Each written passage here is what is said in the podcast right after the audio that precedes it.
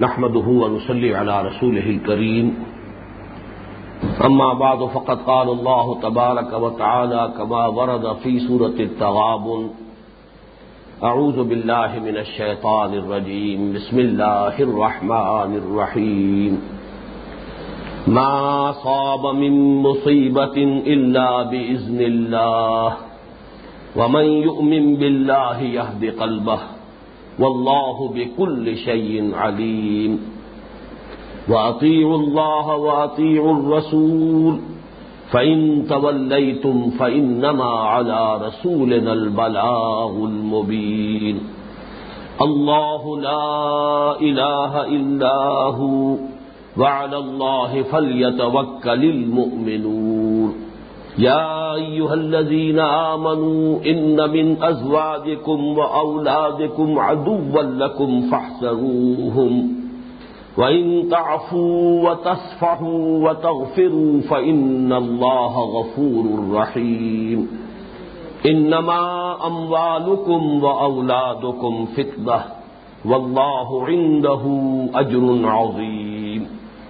فاتقوا الله ما استطعتم واسمعوا وأطيعوا وأنفقوا خيرا لأنفسكم ومن يوق شح نفسه فأولئك هم المفلحون إن تقرضوا الله قرضا حسنا يضاعفه لكم ويغفر لكم والله شكور حليم عالم الغيب والشهادة العزيز الحكيم صدق الله العظيم رب اشرح لي صدري ويسر لي امري واحلل عقدة من لساني يفقهوا قولي.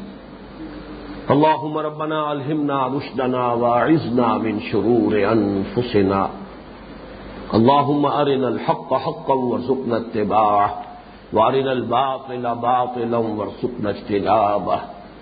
اللهم ربنا نور قلوبنا بالايمان واشرح صدورنا للاسلام وفقنا لما تحب و تردا آمین یا رب العالمین. آج ہم اللہ کے نام سے سورہ تغابن کے دوسرے رکوع کے مطالعے کا آغاز کر رہے ہیں، جو آٹھ آیات پر مشتمل ہے، جن کی تلاوت ابھی میں نے کی ہے اور آپ نے سماعت فرمائی۔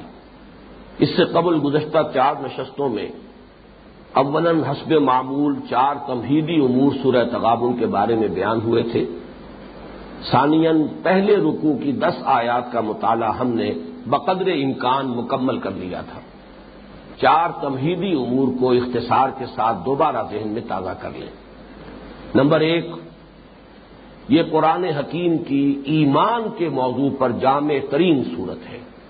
نمبر دو، قرآن حکیم کی صورتوں میں آیات کے مابین جو ربط ہوتا ہے۔ نظم کلام کے اعتبار سے واقعہ یہ ہے کہ یہ نہایت نمایاں، نہایت اعلی، نہایت عمدہ مثال ہے۔ نمبر تین جو بات اہم ہے وہ یہ کہ یہاں جو ایمان کی بحث ہے، وہ کفر کے مقابلے میں نہیں ہے، بلکہ ایمان و مقابلہ نفاق۔ اس کی وضاحت میں کسی قدر تفصیل سے کر چکا ہوں، لیکن اس کے ضمن میں دو باتیں میں چاہتا ہوں کہ مزید واضح ہو جائیں۔ یہ بات میں عرض کر چکا ہوں کہ یہ سلسلہ سور جو ہے سورہ حدید سے شروع ہو کر سورہ تحریم تک جو دس مدنی صورتیں ہیں، ان سب کی یہ قدر مشترک ہے کہ ان میں خطاب امت مسلمہ سے کفار سے نہیں ہے، غیر مسلموں سے کوئی خطاب نہیں اہل کتاب سے کوئی خطاب نہیں ان کا تذکرہ بھی ہے تو ضمنی طور پر ہے بطور نشان عبرت۔ کل کا کل خطاب مسلمانوں سے دوسرے یہ کہ خاص طور پر سورہ تغابن سے متصل قبل ہے سورہ منافقون۔ گویا کہ تصویر کے دو رخ جو ہے بالکل ملحق ہیں۔ تو یہاں پہلے منافقون کا تذکرہ ہے، پھر یہ حقیقت ایمان کا تذکرہ ہو رہا ہے۔ تو گویا کہ ایمان کا لفظ دو چیزوں کے مقابلے میں آتا ہے، کفر کے مقابلے میں ایمان اور نفاق کے مقابلے میں تو یہاں جو ساری گفتگو ہے در حقیقت وہ نفاق کے مقابلے میں ایمان کی ہے۔ گویا کہ ایمان حقیقی کی بات ہو رہی ہے۔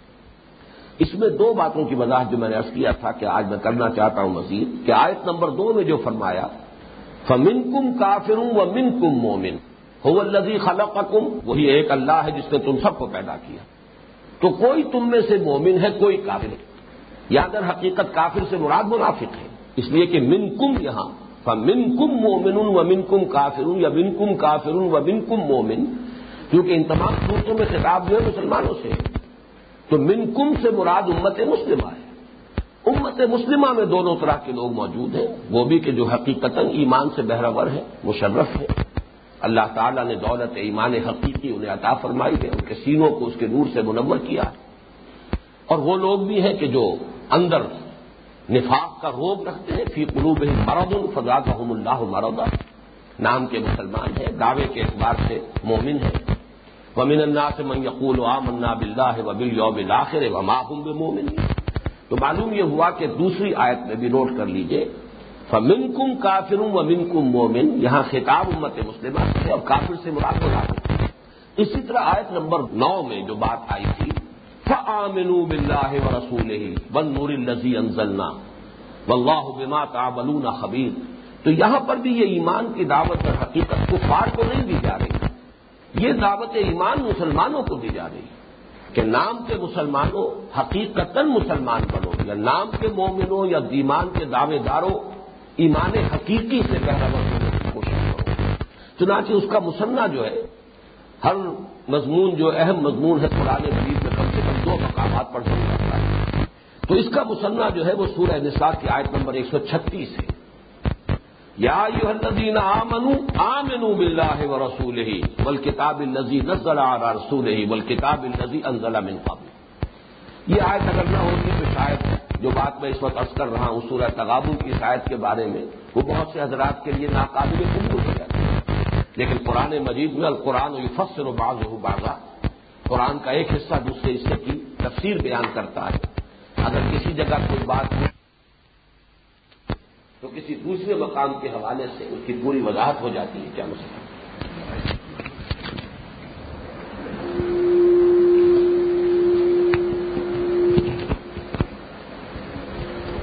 تو اس اعتبار سے یہ نوٹ کر لیجیے مائک آواز کے اعتبار سے تو وہ بہتر تھا اور فوراً خراب ہو گئی آواز۔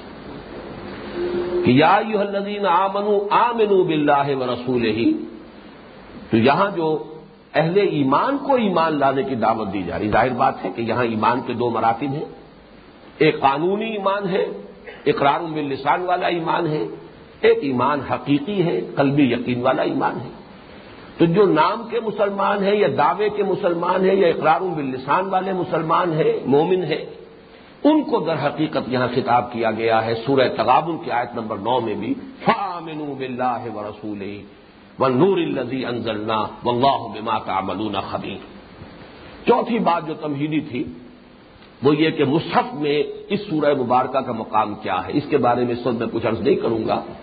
میں نے جیسا کہ اشارہ کیا ہے، سورہ حدیث سے سورہ تحریم تک جو دس مدنی صورتیں ہیں، قرآن حکیم میں تعداد کے اعتبار سے یہ مدنی صورتوں کا سب سے بڑا گلدستہ ہے۔ ان میں کچھ مشترک مضامین ہیں۔ ان پر تفصیل سے گفتگو ہوگی ان شاء اللہ تعالی جب سورہ حدیث کا ہم مطالعہ کریں گے۔ دوسری چیز جو میں نے عرض کی کہ ہم مکمل کر چکے ہیں، وہ اس سورہ مبارکہ کے پہلے رکوع کی دس آیات کا اپنی امکانی حد تک مطالعہ ہم نے مکمل کر لیا تھا۔ لہذا اب اس کے بارے میں میں اس وقت کچھ عرض نہیں کروں گا، ورنہ تو ہم آگے کچھ بھی بڑھ نہیں پائیں گے۔ البتہ دوسرے رکوع کے بارے میں جو اس کی ترتیب ہے، اس کو سمجھ لیجیے جیسا کہ میں نے عرض کیا تھا کہ قرآن حکیم میں یہ صورتوں میں مضامین کی ترتیب کی ایک نہایت نمایاں اور نہایت اعلیٰ مثال ہے۔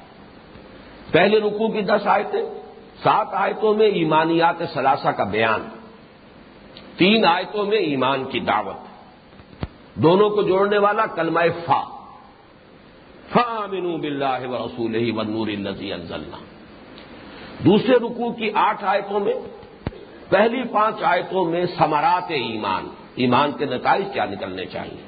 اگر ایمان حقیقی ہے، تو کچھ تو اس کے مظاہر ہوں گے، کچھ نہ کچھ اس کی علامات ہوں گی، کچھ نہ کچھ اس کے نتائج ہوں گے، کچھ مزمرات ہوں گے جو ظاہر ہو جائیں گے، کچھ مقدرات ہوں گے کہ جو نمایاں ہو جائیں گے۔ آخر درخت جو ہے وہ اپنے پھل سے پہچانا جاتا ہے۔ آم کا درخت جو ہے اس میں آم لگے گا۔ اگر نہیں لگ رہا ہے تو کہیں نہ کہیں کوئی گڑبڑ ہے، کوئی خرابی ہے۔ درخت مریض ہے۔ یا یہ کہ وہ درخت نظر آ رہا ہے آم کا، حقیقت میں آم کا درخت نہیں۔ دو کے سوا کوئی اور شکل نہیں۔ تو اس اعتبار سے خبرات ایمان کیا ہے پانچ آیات میں۔ پھر تین آیات میں جو اس کے عملی تقاضے ہیں، ان کو پورا کرنے کی پرزور دعوت۔ اور یہاں پھر آپ دیکھیں گے، پھر کلمہ فا جو ہے، ان دونوں حصوں کو جوڑے گا۔ فت فت اللہ بستا تم بس واقعی ہوں وان خیر اللہ سے تو یہ حسن ترتیب میرے اپنے مطابق کی حد تک بھی اس قدر نمایاں، اتنی سائنٹیفک اتنی واضح جو ہے دوسرے مقامات پر اس طریقے سے ابھر کر اور نکھر کر سامنے نہیں آتی۔ لیکن یہ کہ یہ ایک مثال ہے، اسی پر آپ قیاس کیجیے، غور و فکر کیجیے، سوچ بچار کیجیے، تفکر و تدبر سے کام لیجیے۔ تو واقعہ یہ ہے اپنی جگہ پر، اس پر ہمارا ایمان ہونا چاہیے کہ قرآن مجید میں یہ صورت جو ہے کہ مضامین میں ترتیب ہے یہ آیات آپس میں اگر جوڑی گئی ہیں ایک صورت کی شکل میں، تو یوں ہی الٹپ نہیں جوڑ دی گئی ہیں۔ معاذ اللہ سما معاذ اللہ، ان میں کوئی حسن ربط ہے، اس میں کوئی ترتیب کلام ہے۔ اب جہاں تک ثمرات ایمان کا تعلق ہے، ہماری کوشش ہوگی کہ اب دو نشستوں میں تو ہم ان کا مطالعہ مکمل کر لیں اور پھر دو نشستوں میں جو ان کے عملی تقاضوں کو پورا کرنے کی زوردار دعوت ہے، تو چار نشستوں میں ہمارا یہ دوسرے رکوع کا مطالعہ جو ہے انشاءاللہ مکمل ہوگا۔ اس ثمرات ایمان کو سمجھنے کی اور اس کے فہم اور شعور کو حاصل کرنے کی اہمیت کیا ہے، اسے سمجھ لیجیے جیسا کہ میں نے ابھی عرض کیا کہ درخت اپنے پھل سے پہچانا جاتا ہے۔ اگر ایمان حقیقی ہے تو اس کے کچھ نہ کچھ مذاہب ہوں گے، کچھ علامات ہوں گی کچھ نتائج، کچھ ثمرات۔ اور انہی سے پہچانا جائے گا کہ ایمان ہے یا نہیں۔ کسی اعتبار سے یہ گویا کہ ہمارے لیے، ہم میں سے ہر شخص کے لیے کسوٹی ہے جو فراہم ہو جائے گی کہ ہم اپنے آپ کو ناپیں اور تولیں حقیقی ایمان ہے یا نہیں؟ ہے اس پر ہم دوسروں کو نہیں ناپ تول سکتے۔ دوسروں کے ساتھ معاملہ قانونی سطح پر ہوگا۔ جو بھی دعویٰ ایمان کر رہا ہے وہ مسلمان مانا جائے گا۔ حضور کے زمانے ہی میں تھا کہ کسی کو تعین کے ساتھ بھی حضور کو تو یہ حق حاصل تھا کہ منافق قرار دے دیں اگرچہ حضور نے اپنا یہ حق جو ہے اور اپنا اختیار استعمال نہیں کیا۔ شاز ایک معاملہ ہوا ہے کہ غزوہ تبوک سے واپسی پر جن لوگوں نے حملہ کیا تھا حضور پر، قاتلانہ حملہ۔ ان کے نام، ان منافقین کے نام حضور نے بتا دیے تھے اگر رات کی تاریخی تھے کسی نے دیکھا نہیں، اور ڈاکوؤں کی طرح انہوں نے ڈھاٹے باندھے ہوئے تھے پورے طور سے۔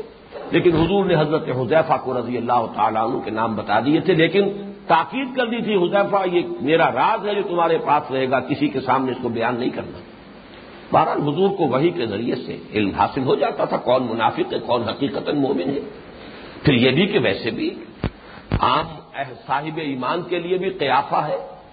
اتقو فراست المومن فن ینظر بنور اللہ۔ لیکن یہ کہ یہ چیز جو ہے اس کو لاکھ اور کروڑ سے ضرب دیجیے تو وہ حضور کا معاملہ ہوگا صلی اللہ علیہ وسلم۔ لہذا وہ حقیقت منکشف ہو جاتی تھی۔ لیکن یہ کہ حضور نے بیان نہیں کیا تعین کے ساتھ یہاں تک کہ عبداللہ ابن ابئی کی بھی نماز جنازہ پڑھا دی۔ یہ آپ کا وہ جو ملحوظ رکھنا ہے کہ قانونی اسلام کے تقاضوں کو آخری حد تک آپ نے ملحوظ رکھا ہے۔ لیکن یہ کہ ہم خود اپنے اندر تو جھانک سکتے ہیں۔ ہمیں تو اصل مسئلہ یہ ہے کہ کل لہم آتی ہے یوبل قیامت فرقہ۔ میرا اور آپ کا اور ہر مسلمان کا ذاتی مسئلہ یہ ہونا چاہیے جسے آخرت پر ذرا بھی ایمان اور یقین حاصل ہے کہ وہ یہ سوچے۔ یہ مولانا روم کا بڑا پیارا شعر ہے کہ جان جملہ علم ہائی نست بس۔ ای نستو جانے جملہ علم ہا ای نستو تابے دانی من کیم در یوم دین۔ علوم کا خلاصہ اور حاصل لب لباب تو یہ ہے کہ تمہیں یہ معلوم ہو جائے کہ یوم دین جو آنا ہے قیامت کے دن، اس روز میں کیا ہوں گا؟ میرا شمار اہل ایمان میں سے ہوگا یا اہل نفاق میں سے ہوگا؟ یہ مجھے تو فیصلہ کرنا چاہیے، آپ کو فیصلہ کرنا چاہیے، ہر شخص کو اس کے بارے میں سوچنا چاہیے۔ ایمان کے دعوے دار تو ہم ہیں، قانونی ایمان تو ہمیں وراثت مل گیا ہے۔ وہ حقیقی ایمان بھی ہے کہ نہیں، کہ جو قیامت کے دن تسلیم کیا جائے۔ کہ اللہ مانے کہ ہاں یہ میرا بندہ مومن ہے۔ یہ ہے وہ معاملہ کہ جس کی کہ ہر شخص کو فکر ہونی چاہیے، اس کے لیے کسوٹی ہونی چاہیے۔ تو ان پانچ آیات میں واقعہ یہ ہے کہ یہ نہایت اہم مضمون، نہایت موجزانہ اختصار کے ساتھ اور نہایت سائنٹیفک ترکیب کے ساتھ بیان ہوا ہے۔ چنانچہ جو میں بار بار لفظ استعمال کر رہا ہوں، صورتوں میں، مضامین میں جو ربط اور کلام، ربط اور ترتیب ہوتی ہے میرے نزدیک صبرات ایمان کے بیان میں جو حسن ترتیب یہاں پانچ آیتوں میں آئی ہے یہ شاید سب سے زیادہ موجز نما مقام ہے قرآن حکیم کا۔ میں نے کسی قدر وضاحت آخری نشست میں کر بھی دی تھی، لیکن یہ کہ اس وقت نوٹ کر لیجیے کہ پہلے تو آپ ویژولائز کیجیے ایک فرد کو فرد کی حیثیت سے۔ میں ہوں، آپ ہیں۔ ہم سب اپنی جگہ پر ایک اکائی ہے مکمل شخصیت اللہ نے ہمیں عطا کی ہے۔ پھر یہ کہ ہمارا ایک ربط و تعلق ہے ماحول سے۔ دنیا میں رہتے ہیں تو مال و اسباب دنیاوی کی بھی ضرورت ہے۔ دنیا میں ہے تو رشتہ و پیوند بھی ہے والدین بھی ہیں، اولاد بھی ہے بھائی بہن بھی ہے بیوی ہے، شوہر ہے، رشتہ دار ہے، قوم ہے۔ یہ بہت خوبصورتی سے اقبال نے جو ایک مصرے میں سمویا ہے، یہ مال و دولت دنیا، یہ رشتہ و پیوند۔ اس میں سمو لیا ہے۔ یہ وہ چیزیں جو ہماری فن، جو انفرادی شخصیت، اس کے بعد ثانوی درجے میں ہے انفرادی شخصیت۔ انفرادی شخصیت کے بھی دو پہلو ہیں۔ ایک پہلو یہ ہے کہ مجھ پر جو حالات وارد ہو رہے ہیں، آپ پر جو حالات وارد ہو رہے ہیں، کبھی کوئی خوشگوار بات ہو جاتی، کبھی ناگوار بات آتی۔ کبھی ایسی بات جس سے خوشی ہوتی ہے، کبھی ایسی بات جس سے رنج ہوتا ہے، غم ہوتا ہے۔ کوئی چیز جو ہے وہ ہمیں ناپسند ہے، کوئی چیز ہمیں پسند ہے۔ تو یہ جو حوادث و واقعات ہیں، یہ ہم پر اثر انداز ہوتے ہیں، یہ ہم پر وارد ہوتے ہیں۔ یہ ہماری شخصیت کا ایک رخ ہے۔ اور ہماری انفرادی شخصیت دوسرا رخ کیا ہے؟ وہ اعمال ہیں جو ہم سے صادر ہو رہے ہیں۔ آپ کا ہاتھ کچھ کر رہا ہے، آپ کے پاؤں کچھ کر رہے ہیں، آپ کی زبان کچھ کر رہی ہے، آپ کے آزا و جوارے سے یہ اعمال صادر ہوتے ہیں ہماری شخصیت سے، وہ حالات ہم پر وارد ہوتے ہیں۔ یہ فزیولوجی جن لوگوں نے پڑھی ہے، ان کے لیے تو یہ مضمون بالکل سامنے کی بات ہے۔ سرکٹ ہے، سینسری اور موٹر، یہ دو حصے ہیں۔ کچھ چیزیں وہ ہیں کہ جو ہم ہمیں فیڈ کی جا رہی ہیں، کچھ چیزیں وہ ہیں جو ہم سے پھر صادر ہو رہی ہیں۔ یہ ہر فرد کی شخصیت کے دو رخ ہیں۔ اچھا جو وارد ہونے والے حالات ہیں، ان میں زیادہ متاثر آدمی ہوتا ہے ناگوار حالات سے۔ تکلیف آ گئی، مصیبت آ گئی، کوئی بیماری آ گئی، کوئی بڑا، کوئی اور ایسی آفت سماوی آ گئی، کوئی سیلاب آ گیا، کوئی زلزلہ آ گیا، کوئی آگ لگ گئی سلاد آ تو اس لیے اگرچہ وارد ہونے والے حالات دونوں طرح کے لیکن زیادہ انسان متاثر ہوتا ہے تکالیف سے مسائل سے، ناگوار حالات سے۔ اس کے بارے میں ایمان اگر دل میں ہے تو کیا نقطۂ نظر ہونا چاہیے؟ کیا زاویہ نگاہ ہونا چاہیے؟ کیا مینٹل ایٹیٹیوڈ ہونا چاہیے؟ سب سے پہلے اس کو بیان کیا گیا۔ پھر جو صادر ہونے والے معاملات ہیں، وہ افعال و اعمال جو ہم سے صادر ہو رہے ہیں۔ اس کے بارے میں دو باتیں۔ نمبر ایک یہ کہ وہ اللہ اور اس کے رسول کی اطاعت کے سانچے میں ڈھل کر نکلنے چاہیے۔ یہ الفاظ مجھے بہت عزیز ہیں، اس لیے کہ یہ فانی کا ایک شعر ہے اصل میں، جس میں یہ خوبصورت تعبیر کا انداز اختیار کیا گیا ہے کہ فانی تیرے عمل ہم تن جبر ہی صحیح، سانچے میں اختیار کے ڈھالے ہوئے تو ہیں۔ تو ہمارے جو بھی عمل ہمارے وجود سے خارج ہو رہے ہیں، صادر ہو رہے ہیں، اگر ایمان حقیقی ہے، تو اس کا لازمی تقاضا یہ ہے کہ چاہے کوئی عمل یا فیل ہمارے ہاتھ سے صادر ہوا، یا ہماری ٹاگوں سے صادر ہوا، یا ہماری زبان سے صادر ہوا جو بھی صادر ہو رہا ہے، وہ اللہ اور اس کے رسول کی اطاعت کے سانچے میں ڈھلے۔ اور نمبر دو، اب اس میں جو امید ہوتی ہے، جو انسان کے عزائم ہوتے ہیں، جو توقعات ہوتی ہیں، کسی نہ کسی مقصد کے لیے آدمی کام کر رہا ہوتا ہے۔ اس کے ضمن میں ایمان حقیقی کا نتیجہ کیا نکلنا چاہیے؟ تو گویا کہ تین آیات آئیں گی یہاں کے جن میں فرد کو ایک فرد کی حیثیت سے ویژلائز کر کے، اس پر وارد ہونے والے خاص طور پر ناگوار حالات کے ضمن میں اس کا ذہنی رد عمل کیا ہونا چاہیے۔ پھر جو اس سے صادر ہو رہے افعال و اعمال، ان کی ظاہری شکل و صورت کیا ہونی چاہیے اور ان کے بارے میں مینٹل ایٹیچیوڈ کیا ہونا چاہیے۔ اس سے مقصود کیا ہو، اس کے بارے میں انسان کی سوچ اور زاویہ نگاہ کیا ہو۔ اس کے بعد کی دو آیات میں اب وہ رشتہ و پیبند یہ مال و دولت دنیا، یہ رشتہ و پیبند اس کے ضمن میں اگر ایمان حقیقی دل میں تو نقطۂ نظر کیا ہونا چاہیے۔ رشتوں کے بارے میں، بیویوں کے بارے میں۔ اور رشتوں میں ظاہر بات ہے، اگرچہ ہم جب شمار کرنے آتے ہیں تو والدین کو سب سے پہلے لے آئیں گے۔ اولاد پھر بیوی یا شوہر، مرد کے لیے بیوی، عورت کے لیے شوہر، پھر یہ کہ بہن بھائی۔ لیکن حقیقت یہ ہے کہ سب سے زیادہ واقع عزیز رشتے جو ہیں، وہ دو ہی ہیں۔ شوہر کے لیے بیوی بیوی کے لیے شوہر۔ زوج کا لفظ جو آتا ہے عربی زبان میں، یہ دو طرفہ استعمال ہوتا ہے۔ اور نمبر دو، اولاد۔ باقی سب ان کے تابع ہوں گے۔ اگر صحیح رخ ان کے بارے میں ہو گیا تو سب کے سب کے بارے میں صحیح ہو جائے گا۔ کجی اگر ہوتی ہے تو یہی ہوتی۔ ہے اور نمبر دو، مال و اسباب دنیاوی، اس کے بارے میں نقطۂ نظر کیا ہونا چاہیے۔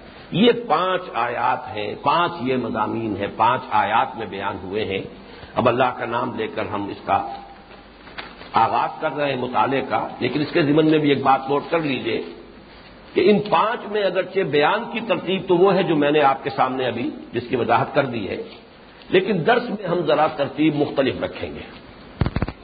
پہلی اور تیسری آیت یعنی آیت نمبر گیارہ اور آیت نمبر تیرہ پر تفصیلی گفتگو پہلے کریں گے۔ بارہویں آیت کا تعلق عمل سے ہے۔ اس عمل کے ضمن میں ہماری ساری گفتگو جو ہے وہ انشاءاللہ جو دوسرے رکو کا آخری حصہ اس کے ذمن میں ابھی میں دو باتیں اور تنقیدی اس ضمن میں عرض کر دوں۔ نمبر ایک یہ کہ آپ یہ دیکھیں گے کہ ان پانچ آیات میں سے چار کا تعلق ہے ذہنی نقطۂ نگاہ سے۔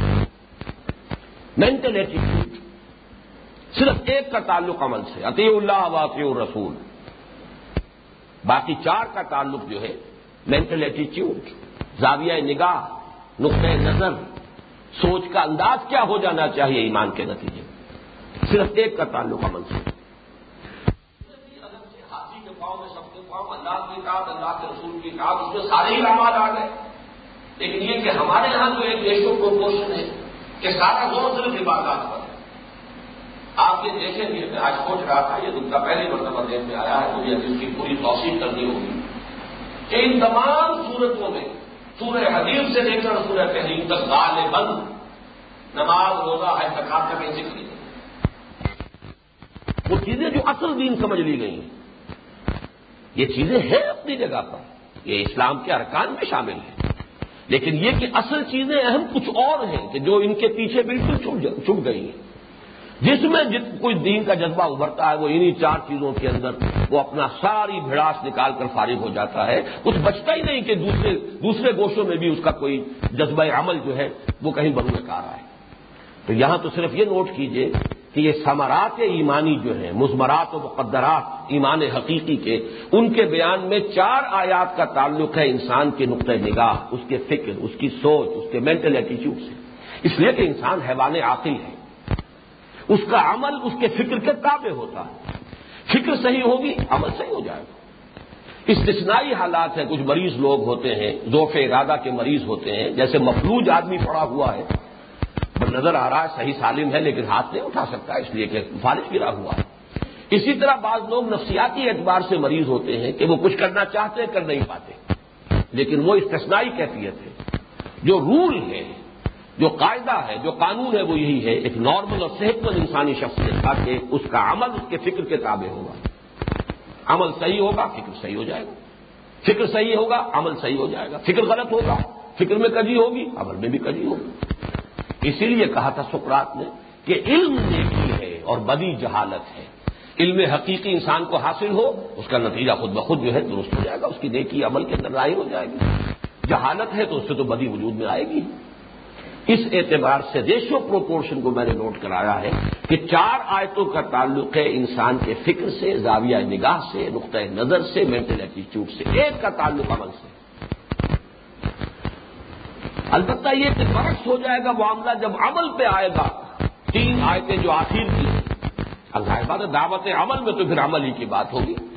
وہاں ہم یہ دیکھیں گے کہ چار باتوں میں سے صرف ایک بات میں ایمان کے یہ ذہنی فکری سمراٹ کو سمو لیا گیا اور وہ لفظ تقوا فتق اللہ مستتا تم بسماؤ و انفکو خیر انفسکم تین حکم جو ہے یہ عمل سے متعلق۔ سنو اور اطاعت کرو اور خرچ کرو اور کھپا دو اور لگا دو۔ یہ ہے کہ معاملہ برعکس ہو جائے گا، جا کر جب دعوت عمل آئے گی۔ اور حضور نے جیسا کہ حدیث آپ نے بارہ سنی ہوگی، کہ تقوا کے بارے میں آپ نے فرمایا تھا اتقوا ہا ہونا اتقوا ہا ہونا تقوا یہاں ہوتا ہے، قلب میں، سینے میں ہوتا ہے۔ آپ نے اپنے سینہ مبارک کی طرف اشارہ کر کے فرمایا۔ اب آئیے، جیسا کہ میں نے ارض کیا تھا کہ یہ آیت نمبر گیارہ اور آیت نمبر تیرہ۔ ان دونوں میں پہلے تو ترجمہ کر لیجیے، ما صاب من مصیبت اللہ بزن اللہ نہیں پڑھتی کوئی پڑھنے والی نفی ترجمہ تو یہ ہوگا اصابہ یوسیبو پڑھنا واقع ہونا کسی شے پر۔ مصیبت یا مصیب مصیب اس میں فائل ہوا، مذکر مصیبت مصیبت اس میں فائل ہو گیا مونس مصیبت کا لفظ جو ہے وہ خیر کے لیے بھی آئے گا اور شر کے لیے بھی آئے گا۔ خوشگوار چیز کے لیے بھی آئے گا، اپنی لغوی اصل کے اعتبار سے اور ناگوار شے کے لیے بھی آئے گا۔ لیکن اس کا استعمال جو ہے، جو اس کا غالب استعمال ہے، وہ تکلیف دیش ہے۔ تو ماں صاحب میں مصیبت، اس لیے کہ انسان زیادہ متاثر اسی سے ہوتا ہے۔ حالات خوشگوار ہیں، ضرورتیں پوری ہو رہی ہیں، آسائشیں حاصل ہیں کوئی فکر دامنگیر نہیں ہے، تو ٹھیک ہے، آدمی چل رہا ہے۔ جہاں کوئی تکلیف آئی، جہاں کوئی کوئی مصیبت اس معنی میں آ گئی، کوئی ناگوار صورت حال پیش آ گئی، کسی عزیز کا انتقال ہو گیا، کوئی نقصان پہنچ گیا مال میں، تجارت میں، اب یہ ہے مصیبت۔ فرمایا ماں صاب من مصیبت اللہ۔ نہیں پڑھتی کوئی پڑھنے والی مگر اللہ کے اذن سے۔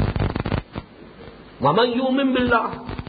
اور جو شخص ایمان رکھتا ہو اللہ پر، ایمان حقیقی یا قلبہ، اللہ اس کے دل کو ہدایت دے دیتا ہے۔ واللہ بکل شعین علیم، اور اللہ ہر چیز کا علم رکھتا ہے۔ واقعی اللہ واقع رسول اور اطاعت کرو اللہ کی، اور اطاعت کرو اس کے رسول کی، صلی اللہ علیہ وسلم۔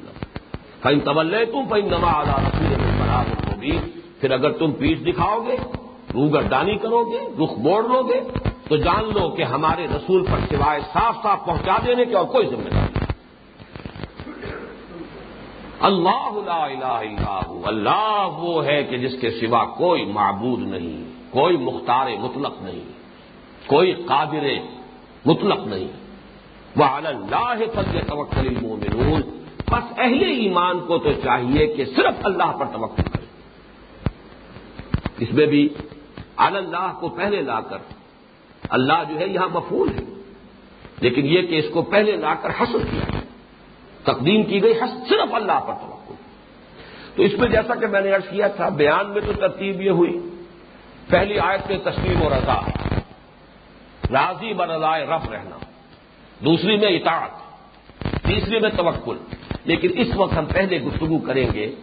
یہ جو دو مضمون آئے ہیں، تسلیم و رضا اور توکل اللہ اور اسی کا ایک منطقی تقاضا ان دونوں کا ہے، اس کو بھی نوٹ کر لیجیے، تفویض الامر اللہ۔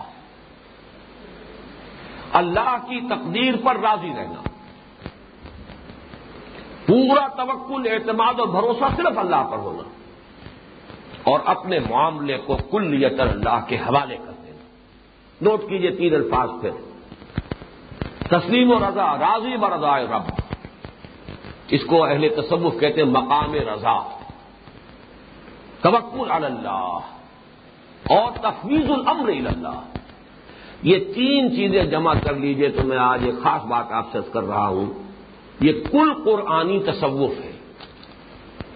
تصوف کا لفظ قرآن میں کہیں نہیں، حدیث میں کہیں نہیں، بلکہ یہ کہ یہ لفظ عربی زبان میں بھی کہاں سے آیا ہے، اس کے بارے میں بھی کوئی حتمی رائے نہیں ہے۔ اس کا مادہ کیا ہے؟ کوئی متفق علیہ بات نہیں۔ میری رائے بھی یہ ہے کہ یہ یونانی سے آیا ہے، صوفی۔ تھیوسوفی اور فلوسوفی فائلوسوفی اور تھیوسوفی۔ یہ در حقیقت یہ اس سے آیا ہے لفظ یعنی حکمت وسکم فہم، کسی باطنی حقیقت کا شعور اور ادراک۔ بہرحال اس لفظ کو چھوڑ دیجیے۔ قرآن کی اصطلاح احسان۔ لیکن آج نوٹ کر لیجیے، اس احسان احسان کے یا تصوف قرآنی کے دو بڑے بڑے حصے ہیں۔ نمبر ایک، علمی اور علمی کے پھر دو حصے ہیں۔ ایک تو ہے جو اصل تصوف ہے۔ اور اس کا موضوع کیا ہے؟ ایمان کی گہرائی اور گیرائی میں اضافہ ہوتا چلا جائے۔ یہاں تک کہ یہ ایمان حدیث جبرائیل میں جو الفاظ آئے ہیں انتاب اللہ کا نہ کا تراہ فیلم کا کل تراہ فیل جرا اس درجے تک پہنچ جائیے احسان اتنا یقین کہ گویا کہ اللہ کو اپنی آنکھوں سے دیکھ رہے ہیں۔ اور اگر یہ نہیں تو کم سے کم اس درجے تک تو رسائی ہو جائے کہ ہر وقت یہ بات مستحصر رہے کہ اللہ مجھے دیکھ رہا یہ استحزار یہ گہرائی اور گیرائی ایمان کی، یہی کل تصوف ہے۔ البتہ اس کے ساتھ ہی علمی اعتبار سے تصوف کا ایک موضوع اور بھی ہے، وہ علم الحقائق۔ خاص طور پر فلسفہ وجود۔ اب اس میں وحدت الشہود اور وحدت الوجود وغیرہ مختلف اسکول آف تھاٹ ہے یہ کوئی دین و ایمان کا مسئلہ نہیں ہے، یہ فلسفے کا مسئلہ ہے۔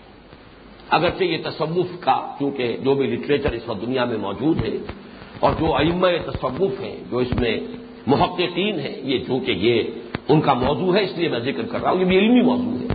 لیکن اس کا دین و ایمان سے کوئی تعلق نہیں، اس کا تعلق فلسفے سے۔ دوسرا حصہ ہے تصوف کا عملی۔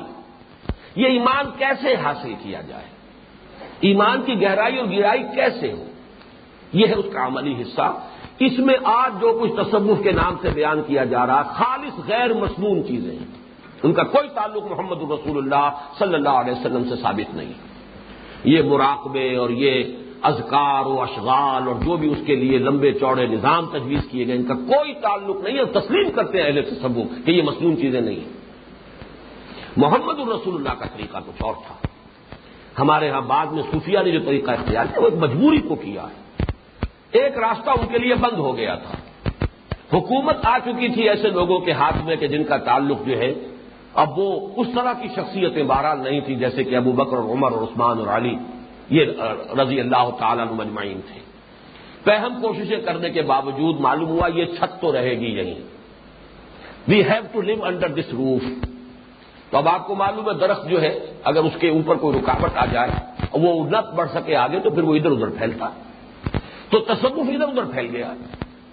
اس لیے کہ اس کی جو اصل نیچرل گروتھ تھی، جو جو سلوک قرآنی اور جو سلوک محمدی ہے صلی اللہ علیہ وسلم، اس کا جو رخ ہے، وہ تو اقامت دین کی طرف ہے، وہ تو الہ کلیمت اللہ کی طرف ہے تو لتکون کلیمت اللہ رولیا کی طرف ہے۔ وہ تو ہے یقون دین و کل وہ تو ہے جہاد اور قتال کی طرف وہ ہے اصل مقصود اس تصوف کا۔ لیکن جب وہ معلوم ہوا کہ آبسٹرکشن ہے ہرڈل ہے، رکاوٹ ہے، تو لامحالہ یہ تصوف کی شاخیں ادھر ادھر، وہ اپنی بلندی کی طرف نہیں جا سکی تو اس اعتبار سے نوٹ کر لیجیے، مجھے اس عملی تصوف سے کوئی تعلق نہیں۔ میں اسے سراسر غیر مصنوع شہ سمجھتا ہوں۔ لیکن تصوف کا اصل مضمون ایمان کی گہرائی اور گہرائی۔ جس کا نتیجہ کیا ہوگا؟ مقام رضا، تسلیم و رضا۔ توکل صرف اللہ۔ تفیض الامر اللہ۔ اپنا معاملہ اللہ کے حوالے کر کے مطمئن ہو جانا۔ یا تو ہر نفس المطمئن نہ رب کے رات یا میرا معاملہ میرے رب کے حوالے ہے۔ وہ میری ضرورتوں سے مجھ سے زیادہ واقف ہے، مجھے تو معلوم بھی نہیں مجھے کل کس شے کی ضرورت ہوگی۔ اسے معلوم ہے۔ وہ میرا مجھ سے بڑھ کر خیر خواہ ہے۔ وہ ہر شے پر قادر ہے۔ میں تو اگر سمجھ بھی لوں کہ میرے لیے یہ شے مفید ہے، تو اس کو حاصل کر لینا میرے بس میں نہیں ہے۔ تو وفب دو امری اللہ اللہ بصیر العباد اب اس کے بعد چنتا کون سی رہ جائے گی؟ فکر کا ہے کی تو مقام رضا، مقام توکل اور مقام تفویض، ان تین کو جمع کر لیجیے۔ یہ ہے علامت ایمان کی گہرائی اور گیرائی کی اب اس کو ایک دوسرے اعتبار سے بھی نوٹ کیجیے اور وہ یہ ہے کہ یہ جو مضمون ہے جو میں اس وقت کر رہا ہوں کہ یہ کل تصوف ہے، صحیح تصوف اسلام کا، جو اس سورہ مبارکہ کے ان پانچ آیات میں آ رہا ہے، خاص طور پر یہ آیت نمبر گیارہ اور آیت نمبر تیرہ میں۔ ان کا تعلق مسئلہ تقدیر سے بھی جڑتا ہے۔ یہ مسئلہ جو ہے اس اعتبار سے بہت مشکل مسئلہ ہے کہ اگر اس پر بحث کی جائے تو الجھ جائے گا۔ کبھی حل نہیں ہو سکتا۔ ناممکن۔ یہی وجہ ہے کہ حضور صلی اللہ علیہ وسلم نے اس پر بحث و رضا سے سختی سے منع کیا۔ ایک مرتبہ آپ حجرے سے باہر تشریف لائے، مسجد میں دیکھا، کچھ بحث و رضا ہو رہا ہے، گفتگو ہو رہی ہے، آوازیں بلند ہیں۔ آ کر دریافت کیا کیا معاملہ؟ معلوم تقریر پر گفتگو کر رہے ہیں۔ آپ نے شدید اظہار ناراضگی فرمایا، آپ کا چہرہ مبارک غصے سے سرخ ہو گیا۔ آپ نے فرمایا، الحاظہ عمر تو ہم لہٰذا بوش تو۔ کیا مجھے اس چیز کا حکم دیا گیا؟ کیا میں اس چیز کے لیے بھیجا گیا ہوں؟ سختی سے روک دیا کہ اس معاملے پر گفتگو نہ کروں۔ ایک طرف تو یہ ہے معاملہ، دوسری طرف یہ کہ یہ ایمانیات کے اندر لازمن شامل ہے۔ ایمان مفصل کے الفاظ اگر آپ کو یاد ہوں آمن تو مل رہا ہے وہ ملائے کا ہی وہ کو تو نہیں و روسو نہیں و یوم ناخر و قدر خیر ہی و شر ہی من اللہ تعالی و باس بادل بات it's an integral part of iman ایمانیات میں شامل ہے، اس کا لازمی جز ہے۔ تو کیسے ہو سکتا ہے کہ یہ ہمارے فہم سے بالکل ہی ماورا ہو؟ اور اس پر کوئی گفتگو نہ کی جائے۔ اب یہ ایک ڈائلما ہے کہ میں نے آپ کے سامنے رکھا ہے۔ لیکن میرے نزدیک یہ چونکہ ایمانیات میں شامل ہے، حدیث جبرئی کا چونکہ حوالہ آیا ہے ابھی احسان کی تاریخ میں کہ تابد اللہ کاننا کا تراہ فعل تکن تراہ فعن یراک۔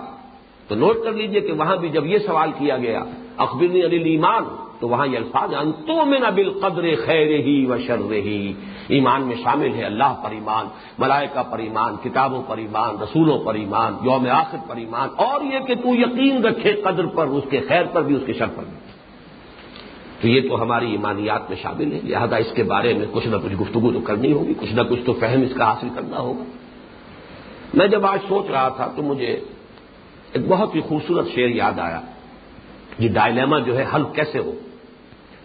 میں صحیح طور پر تو نہیں، یقین کے ساتھ نہیں کہہ سکتا۔ گمان غالب میرا یہ ہے کہ یہ خواجہ خواجہ عزیز الحسن مجزوب رحمت اللہ علیہ کا شعر ہے، جو مولانا اشرف علی تھانوی رحمت اللہ علیہ کے خلفا میں سے اور بہت خوبصورت، بہت سادہ۔ تو دل میں تو آتا ہے، سمجھ میں نہیں آتا۔ بس جان گیا میں، تیری پہچان یہی ہے۔ یہاں اللہ سے خطاب ہو رہا ہے۔ اے اللہ، تو دل میں تو آتا ہے، سمجھ میں نہیں آتا۔ بس جان گیا میں، تیری پہچان یہی ہے۔ تو دل میں آئے گا، سمجھ میں نہیں آئے گا۔ ہمارے فہم سے ماورا ہے۔ ہمارے تصور سے ماورا ہے۔ ہمارا سارا قوت واہما ہو، قوت متخیلہ ہو، بہرحال ہمارے مشاہدات پر مبنی ہے، اسی سے بنی ہے۔ اس کا سگرا کبرا تو وہیں سے ہے، اس سے باہر ہم نہیں جا سکتے۔ دل میں ضرور آتا ہے، دل کا تعلق روح سے ہے، اور روح جو ہے، اس کا تعلق ذات باری تعالیٰ سے ہے۔ تو دل میں تو آتا ہے، سمجھ میں نہیں آتا، بس جان گیا میں، تیری پہچان یہی یہی معاملہ جو ہے، یہ اس مسئلہ تقدیر کا ہے۔ سمجھ میں آ جاتا ہے یہ، بیان میں نہیں آتا۔ بیان کریں گے، رد و قدا کریں گے بیس و رضا میں الجھیں گے، معاملہ جو ہے بہت دور نکل جائے گا۔ لیکن یہ ہے کہ آپ سمجھنے کی کوشش کریں، دل میں بات سمجھ میں آ جائے گی کہ یہ بات یوں ہے۔ اور اس کو میں نے الحمد آج میں اللہ تعالیٰ کا بڑا شکر ادا کر رہا تھا، جب مجھے یاد آیا کہ اب سے تقریباً بیس برس پہلے میں نے چند جملے اس موضوع پر لکھے تھے۔ یہ تعارف تنظیم اسلامی جو ہے، اس میں یہ صفحہ انہتر پر ہم نے وہاں ایمانیات کی بھی کہ جو لوگ تنظیم اسلامی میں شامل ہوں، انہیں ظاہر بات ہے تجدید ایمان بھی کرنی ہے، ایمان کو شعوری طور پر اختیار کرنا ہے۔ ان ایمانیات کی جو بڑی مختصر تشریح کی ہے، اس میں میں یہ جملے چند آپ کو سنا رہا ہوں۔ تقدیر کے خیر و شر کا من جانب اللہ ہونا یہ ہے کہ اللہ تعالی قادر مطلق ہے۔ اور مخلوقات میں سے کسی کے بس میں نہیں کہ بغیر اس کی اجازت محض اپنے ارادے سے کچھ کر سکے۔ لہذا یہاں جو کچھ ظہور پذیر ہوتا ہے، خواب وہ کسی کو بھلا لگے یا برا، اللہ کے اذن ہی سے ہوتا ہے۔ یہ لفظ اذن نوٹ کیجیے ماں صاحب امی مصیبت اللہ بے اللہ۔ اگر ایسا نہ ہو تو خدا کا آجز و لاچار ہونا لازم آتا ہے۔ پھر وہ اللہ اللہ کل شہ قدیر کہہ رہا۔ اگر اس کا کنٹرول نہیں ہے کہ اس کے عزم کے بغیر پتہ تک جمبش نہ کرے۔ اللہ کل شہ قدیر۔ دوسری بات، مزید برآں، وہ عالم ماں کانا و ماں یقون بھی ہے۔ چنانچہ اس پورے سلسلے کون و مکان میں جو کچھ ماضی میں ہوا یا حال میں ہو رہا ہے یا مستقبل میں ہوگا، سب اس کے علم قدیم میں پہلے سے موجود ہے۔ اگرچہ اس کا یہ علم علم جبر محض کو مستلزم نہیں ہے۔ گویا ایمان بالقدر دراصل اللہ تعالی کی دو صفات یعنی قدرت اور علم کے مزمرات اور مقدرات ہی کو ماننے کا نام ہے۔ اور یہ آپ نے نوٹ کیا ہوگا سورہ تغابن کے شروع کی آیات کے بارے میں میں نے خاص طور پر نوٹ کرایا تھا۔ قرآن مجید میں سب سے زیادہ اللہ کی دو صفات کا بیان ہے۔ اس کی صفت علم، اس کی صفت قدرت۔ ہوا اور اعلیٰ کل شعین قدیر، ہوا بے کل شعین قدیر۔ اب ان دونوں چیزوں کی تھوڑی تھوڑی سی میں چاہتا ہوں کہ وضاحت کر دوں۔ نمبر ایک، ہوا اعلیٰ کل شعین قدیر۔ اب اس کو ذرا، اس کو مولانا احمد علی لاہوری صاحب فرمایا کرتے تھے کہ اسے ذرا پکاؤ جا کر۔ اس ایک جملے کو ذرا اس پر مراقبہ کر لیجیے اس وقت۔ میں وہ لفظ استعمال کر رہا ہوں صوفیہ کا۔ اس کو ذہن میں اچھی طریقے سے راسخ کیجیے ہر چیز پر قابل ہے لہذا اس کے عزم کے بغیر پتہ بھی نہیں ہل سکتا۔ لیکن یہاں اب ایک نوٹ آف کوشن ہے، عزم اور ہے، رضا اور ہے، ان دونوں کو آپس میں کنفیوز نہ کریں۔ اجازت اور ہے، اللہ کا راضی ہونا اور ہے۔ اجازت کے بغیر پکا بھی نہیں ہلے گا، اجازت کے بغیر چور چوری نہیں کر سکتا۔ اس لیے کہ جو شخص نکلا ہے چوری کے ارادے سے، نہ معلوم اس کائنات کی کتنی قوتیں ہیں، کتنی فورسز آف نیچر ہیں جو درمیان میں حائل ہیں۔ یہ سب کے سب موافقت کریں گی تو کہیں وہ اپنے مقصد کو پورا کر سکے گا۔ یہ سب اللہ کے کنٹرول میں ہے۔ اس نے رب کے بغیر انسان جو ہے کچھ نہیں کر سکتا۔ لیکن یہ کہ عزن اور ہے، رضا اور ہے۔ اللہ راضی نہیں ہے۔ راضی خیر سے ہے، بھلائی سے ہے، نیکی سے ہے، بر سے ہے تقوا سے ہے۔ اور ناراض ہوتا ہے کفر سے اور شرک سے اور نفاق سے اور فسق سے اور فجور سے۔ دوسری طرف ہوا بے کل نشین علیم۔ وہ ہر چیز کا علم رکھتا ہے اور اس کا علم عام واحد میں ماضی حال اور مستقبل کو محیط ہے۔ اسی کو قرآن میں دوسری جگہ پر کتاب کہا جاتا ہے۔ یہ ابھی ہم تقابل کریں گے سورہ حدیث کی آیت سے تو یہ بات اور واضح ہو جائے گی۔ لہذا جو کچھ اس کے علم میں ہے وہ ہو کر رہے گا۔ اس کے علم میں ہے کہ یہ بات یوں ہونی ہے، وہ ہو کر رہے گی۔ چل نہیں سکتی۔ اس لیے کہ اس کا علم غلط نہیں ہو سکتا۔ لیکن یہاں بھی نوٹ آف کوشن ہے کہ پری نالج پری ڈٹرمینیشن کو مستلزم نہیں ہے۔ علم پہلے ہونا لازم نہیں ہے کہ جبر بھی ہو۔ جس کی مثال میں یہ دیا کرتا ہوں کہ اگر آپ کسی بچے کے بارے میں اندازہ لگاتے ہیں کہ آپ نے اس کی طرف گیند پھینکی متوجہ ہو جائے گا۔ متوجہ ہو گیا لیکن آپ کا اندازہ درست نکلا ہے۔ بچہ اپنی مرضی سے متوجہ ہوا ہے، آپ کے جبر کے تحت نہیں ہوا۔ اس مثال کو آپ ہزار لاکھ کروڑ سے ضرب دے دیجیے اللہ کے علم میں ہے میں یہ کروں گا، لیکن اللہ نے مجھے مجبور نہیں کیا وہ کام کرنے کے لیے۔ وہ میں اپنے آزاد مرضی سے کرتا ہوں۔ فری ایجنٹ ہے انسان کے اندر فری ول ہے۔ اگرچہ بہت سے اعتبارات سے انسان مجبور بھی ہے۔ ظاہر بات ہے، میں ہندوستان میں پیدا ہوا۔ اب جو ہماری نسل ہے، پاکستان میں پیدا ہو رہی ہے، یہ میرا چوائس تو نہیں تھا۔ مجھے جو شکل و صورت ملی ہے، جو رنگت ملی ہے، جو آگا و جوارے ملے ہیں، جو بھی صلاحیتیں ملی ہیں، وہ میری میرا چوائس تو نہیں۔ نہ معلوم کہاں سے جینس چلے آ رہے ہیں، کوئی دادا پر دادا سگر دادا کہاں کے جینس آ گئے؟ کہیں نانا کی طرف سے آ گئے یا دادا کی طرف سے آ گئے، مل ملا کے میری شخصیت بن گئی۔ میرا کوئی چوائس تو نہیں۔ تو بہت سے اعتبارات سے انسان جو ہے، وہ جو میکڈوگل کا نظریہ ہے کہ انسانی شخصیت جو ہے، وہ ہیریڈیٹری فیکٹرز، جو بھی وراثت کے، جو اوساف ہیں اور نمبر دو انوائرمنٹل فیکٹرز ماحول کے جو اثرات ہیں، ان سب کا مرکب ہے۔ بہت حد تک صحیح ہے یہ قول، لیکن یہ کہ اس کا یہ مطلب نہیں کہ فری ول سرے سے نہیں یقیناً یہ تمام چیزیں لمیٹیشن کے فیکٹرز ہیں، لیکن فری ول ہے کہ جو اس کے اندر ہی اندر وہ بروئے کار آتی ہے اور فیصلہ کن بن جاتی ہے۔ بہرحال ان دونوں اگر اللہ تعالی کی صفات کو مستحضر رکھا جائے، تو اب اس کا ایک نتیجہ نکلتا ہے۔ جو کچھ مجھ پر بیت رہا ہے یا بیتا ہے خاص اسباب ظاہری کچھ بھی ہو فلاں نے مجھے تھپڑ مارا، فلاں نے مجھے پتھر مار دیا، فلاں نے میرا یہ نقصان کر دیا، فلاں نے میری یہ شکایت کر دی، چگلی کھا دی۔ فلاں نے جو ہے میرے معاملات کو اس طرح بگاڑ سے یہ غلط نہیں ہے۔ لیکن اس سے بارہ کر ایک حقیقت سامنے رہے گی، بغیر اذن رب نہ یہ پتھر مجھے لگ سکتا تھا، نہ اس کا تھپڑ مجھے لگ سکتا تھا، نہ اس کی ساری کوشش کے باوجود میرا کوئی نقصان ہو سکتا تھا۔ بغیر اس رب تو ممکن ہی نہیں۔ نتیجہ کیا ہے؟ جب اللہ کے علم میں سب سے، یہ سب کچھ پہلے سے موجود تھا اور جو کچھ ہے وہ عزن رب سے ہو رہا ہے۔ لہذا میری روش کیا ہوگی؟ تسلیم و رضا۔ کہ ہر ساتھ یہ مارے، عین الطاف۔ جو میرے رب کی طرف سے آئے میں اس پر راضی ہوں۔ جو بھی میرے رب کی طرف سے فیصلہ ہو جائے کہ ہر ساتھ یہ مارے عین الطاف یہ اس کا کرم ہے، یہ اس کا فضل ہے، میں اس کے شکریہ کے ساتھ اسے قبول کرتا ہوں۔ کوئی شکوہ، کوئی شکایت۔ اللہ کے خلاف کوئی بغاوت بغاوت فکری، بغاوت ذہنی، بغاوت نفسیاتی، یہ کیوں کر دیا؟ یہ کیا ہو گیا؟ یہ اللہ نے میرے ساتھ کیا کر دیا؟ معاذ اللہ سما معاذ اللہ۔ وہ میرا رب، میرا مالک، جو اس نے طے کیا۔ آسان تکر حسین بہو خیر القم وہ آسان تو ہندو شعین بہو شر القم ہو سکتا ہے تم کسی شے کو ناپسند کرو، حالانکہ اسی میں تمہارے لیے خیر ہو۔ ہو سکتا ہے تم کسی شے کو پسند کرو، حقیقت میں وہ تمہارے لیے شر ہو۔ اللہ یا لمن تم لا تعلمون۔ اللہ جانتا ہے تم نہیں۔ آج اسی پر اتفاق کر رہا ہوں، لیکن یہ کہ اگلی نشست میں اسی مضمون کو ہمیں آگے لے کر چلنا ہے۔ بارک اللہ علی ولکم فی القرآن العظیم و نفانی ویا کم بل آیات مسجد الحکیم